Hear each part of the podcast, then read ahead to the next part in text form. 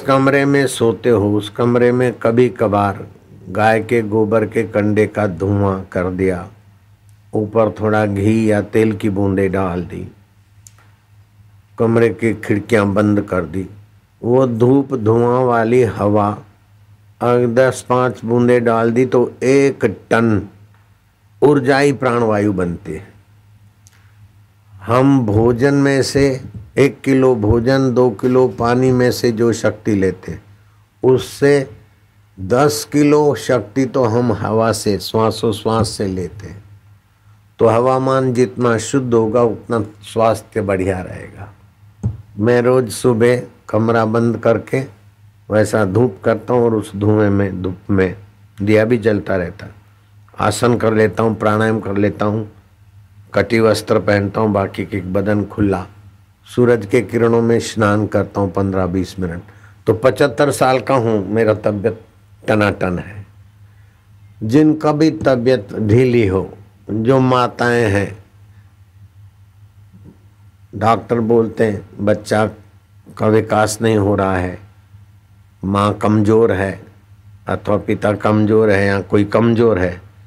तो देसी गाय के दूध में सुवर्ण क्षार पाए जाते हैं।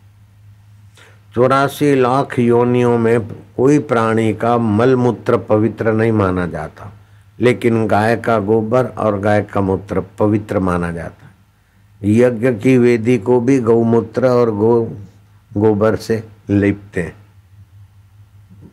कोई आदमी मर रहा है तभी भी लिपन करके उसको डालते तो गाय के डबल और सिंगल में इतनी पवित्रता कहाँ से आई? बड़ा राजा हो, ब्राह्मण हो, ईमानदार हो, तपस्वी हो, बड़ा मंडलेश्वर हो, संत हो, तभी भी उनकी एकी बेकी का कोई महत्व नहीं है, परहेज है। लेकिन गाय की एकी बेकी का महत्व है, ये क्या कारण है?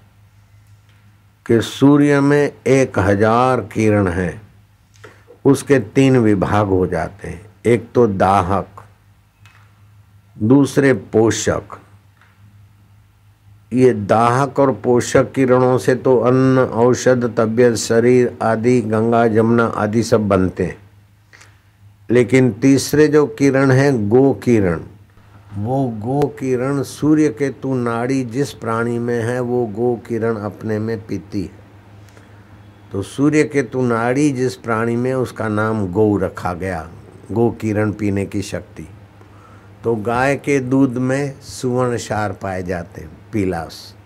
गाय के घी में पीलास। गौमूत्र में, गाय गोबर में, गाय के लस्सी में आदि गुण है। गाय के दूध की दही सीधी नहीं खाए, चाहे भैंस के दूध की। दही को मत कर लस्सी बनाकर पिए तो गुणकारी ज़्यादा होगी। उसमें जीरे आदि की छोंक लगा कोई कितना भी बीमार हो डॉक्टर बोले, ये ला इलाज है। गाय पाले और गाय को अपने हाथ से ग्रास आदि खिलाए और गाय के पीठ पर हाथ घुमाए। गाय की प्रसन्नता के तरंग निकलेंगे वो रोग प्रतिकारक शक्ति बढ़ा देंगे। गाय का दूध ले लिया। जितना पी सकते 400 ग्राम लिया दूध। उसमें घर में कोई सोने का गहना हो, चांदी की कोई चीज़ हो, दूध में डाल दो। सोना, चांदी। 400 ग्राम दूध 200 ग्राम पानी। तो जितना दूध पी सकते 200 ग्राम पानी डाल दे। सोना, चांदी डाल दो।